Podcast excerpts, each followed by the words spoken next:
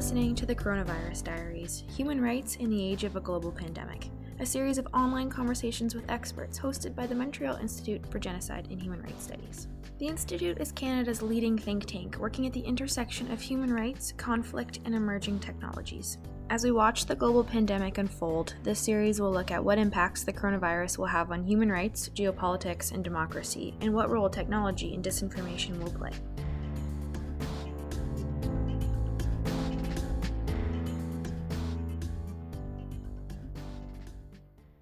This is Kyle Matthews, Executive Director of the Montreal Institute for Genocide and Human Rights Studies. Uh, we're here for another interview for the Coronavirus Diaries, a discussion with experts around the world about uh, human rights in the age of the global pandemic. Uh, today, I'm very lucky to have uh, Jean-Paul Marthoz, uh, a well-respected journalist from Belgium. He writes for Le Soir. He's also involved with the Committee to, to Protect Journalists. Uh, he's been involved with Human Rights Watch. He's done some really interesting work with uh, UNESCO on reporting regarding terrorism and political violence. Jean Paul, uh, we had you up here in Montreal about nine years ago for a, a conference on the responsibility to protect and journalist. Um, and you also passed through town, I think it was a year, two years ago. Time time flies by too much, but um, we're really glad to to have you join us today. Thanks so much. Thank you. I'm, I'm, I'm really glad to be here with you. Jean-Paul, maybe just to start with, I'd like to know, um, you know, I was in South Africa about a month ago never saw what was coming. Come back. Now my friends who are in Cape Town are under lockdown. I had friends that joined me from Rwanda. They're in lockdown, and I'm in Montreal. We're in lockdown. Three different countries, three different places. What's it like right now where you're based in in in the Greater Brussels area? Well, we have been in confinement uh, in the last uh, 15 days, more or less. I mean, it's uh, rather strict confinement. Um, the question is how, to what extent this confinement is really respected. There are a number of cases of police arresting people because they don't respect uh, the, the, those rules, but in general, it seems to be respected.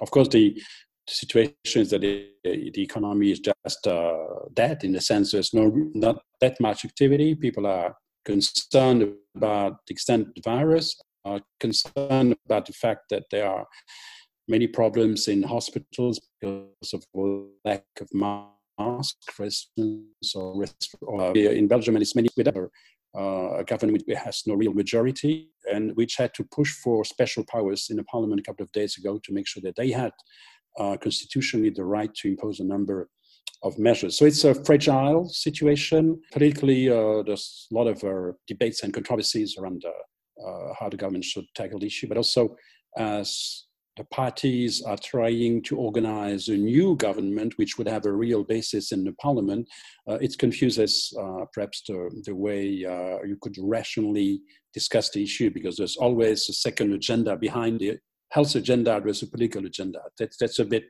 special to Belgium, I, I, I fear. And has, I mean, Brussels is the capital of Europe, literally. That's where the European Union is headquarters. Has, has has the European Union and all its institutions also they must also be on on lockdown as well. It must be like all governments, not just the Belgian government, Brussels, but also the EU is now effectively working from afar. Yeah, they, they, they apply the same rules as they are based in, in Belgium. They have to respect the rules that are uh, applicable to anyone living in Belgium. So yes, I mean the EU is still working. Uh, you can see a whole number of uh, initiatives that are being discussed, uh, especially on the economic front, but also trying to organize a common health response to crisis. But yes, it's uh, it's it's a, the, the civil servants within the institutions in Brussels are working mostly online in our lockdown like others. So Jean-Paul, I, I you know, as a journalist, you understand the, the, important work that, that journalists do of uncovering uh, information, uh, holding governments to account, um, looking at cases where governments might sweep certain facts under the rug because it, it might hurt them politically or individuals in government. I'm wondering what, what, what is your take on the coronavirus? I mean, it emerged out of China and we've, we have stories of citizen journalists who reported from Wuhan who have disappeared, uh, other people who criticize the regime.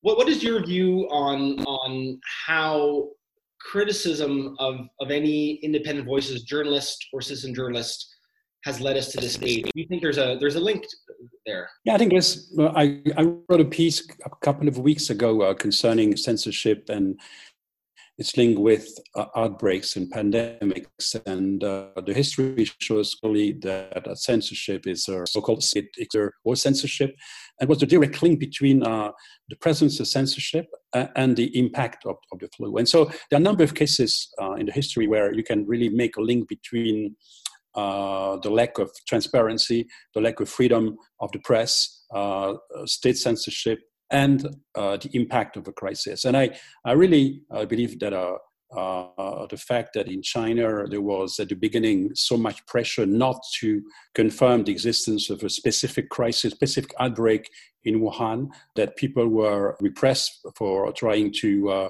express their concern, that there was no uh, coverage in the Chinese media of the, of, the, of the crisis, that there was no real information given to the international uh, society, apart from the World Health Organization, we kept to some extent uh, the issue under wraps. Uh, I think it's uh, it's certainly uh, one of the reasons why the the the, the, extent of the crisis became so acute and went over and went into into went abroad to some extent. And so there was a former French ambassador Michel Duclos, who works with the uh, think tank in Paris, Institut Montaigne, who said the opacity of the of the Chinese government is part of the reason why we had uh, this this delay for three weeks, perhaps, uh, in failing to address the crisis.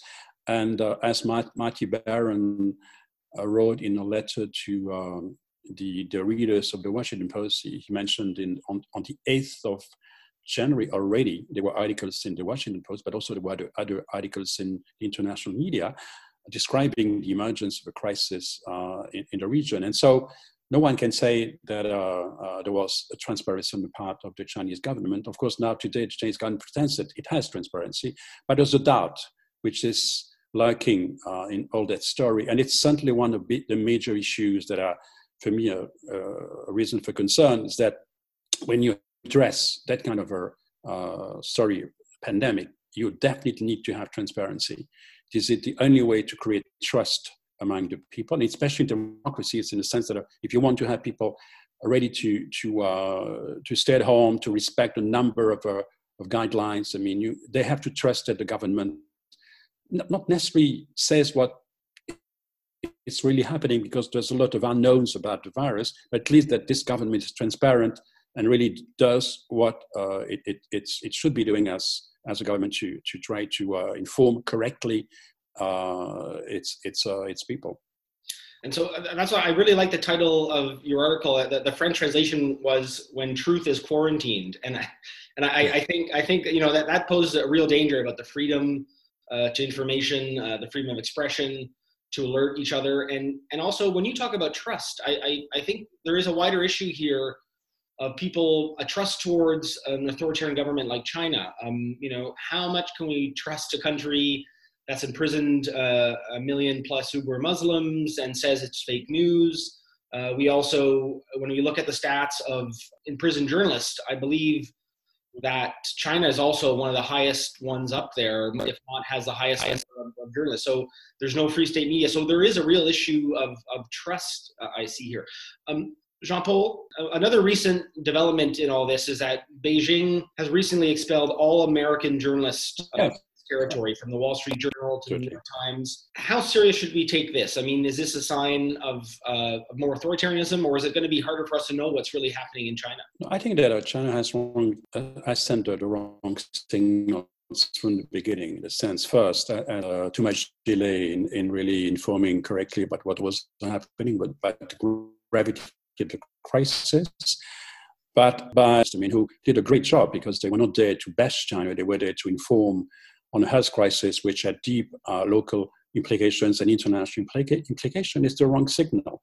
Because definitely, uh, if you don't have this kind of uh, coverage on the ground from independent voices, I mean, it means that uh, you want either to hide something or uh, the some issues uh, will not be highlighted quickly enough and will not be addressed. And so I, I think it's, it's, it's really a very dangerous uh, game that China is playing by, by basically refusing access to international correspondence to, to, to, uh, to, to, to the areas where uh, they, they, want, they want to cover the crisis. So, yes, and I think that uh, today, I mean, China is trying to uh, to some extent to uh, compensate its bad image uh, as a as a repressor from expression by extolling its virtues, by, by showing that it's sending masks and medical equipment to a number of countries. But it, it can't work really because if you have this kind of constant uh, repression of freedom of expression, you can't really trust what's going on. And I have seen in a number of days, in a couple of days, I mean, after kind of a positive reception by many journalists of the statements by China that everything was going back to normal in, in the Hubei province, for instance. People, journalists coming back to their uh, sort of a critical sense and saying, okay, this is what the Chinese government has been telling us, but the Chinese government had, has not told us the story uh, frankly, uh, in the last uh, two, two, two months. And then they expelled journalists, international journalists. So I think that uh, this is a pretty dangerous game because what we do need definitely in China, but elsewhere, I mean, not only in China, is to have independent observers, uh, international journalists, NGOs or in, international uh, organizations, uh, making sure that the, the right information comes to us. Because if we have those kinds of uh, silent zones or black holes of information, it's not only a question of freedom of expression, uh, which by principle I strongly defend, but it's also a question of health. If you have those kinds of black holes, you don't have uh, all the fact that you need to address a very complex crisis, uh, and, and, the medical establishment is really pushing internationally for, uh, I mean, having access to have all the facts that you can collect. And journalism is part of this huge team of people who wanted to, to, to use information uh, as, as a way to address medically the crisis, but also politically the crisis. Jean Paul, I'm going to ask you just one last question. Um, you, you touched upon um, how China has, has, or the Chinese government and Chinese state media has really gone defensive, um, trying to rebrand itself as, um, you know, almost surpass the United States as, as an actor helping states. We've seen some people have called mask diplomacy, where China has been, um, you know, helping uh, other EU member countries, Spain, the Netherlands, um, also Serbia with medical supplies.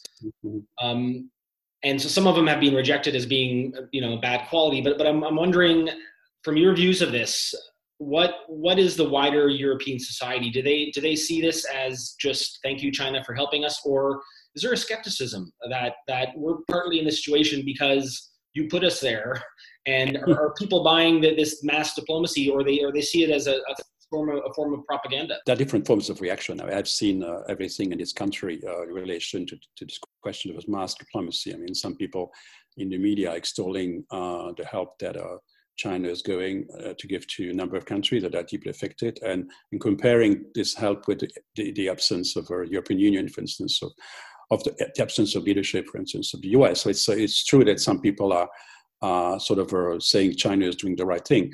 But I feel there's a, you know, a, a high level of skepticism to China because when you are seen as trying to use that kind of crisis to push uh, your global interest and, and uh, sort of a national interest around the globe, I mean, I'm, I'm not sure that it's, it's really working because it's, it's a moment when the world should be working together, if you imply by, by the fact that you are sort of a, uh, showing your own um, system of assistance as, as part of a propaganda, I mean, it, it, it can backlash against you. And, you know, a number of embassies, for instance, of Chinese embassies have been sending on Twitter a number of messages that are absolutely contradictory to a reasoned information policy by implying uh, some have implied that the, the origin of the of the virus uh, is not in China but in in, in the US. Uh, others are are using their own Twitter feed to criticize the, the lack of EU response and to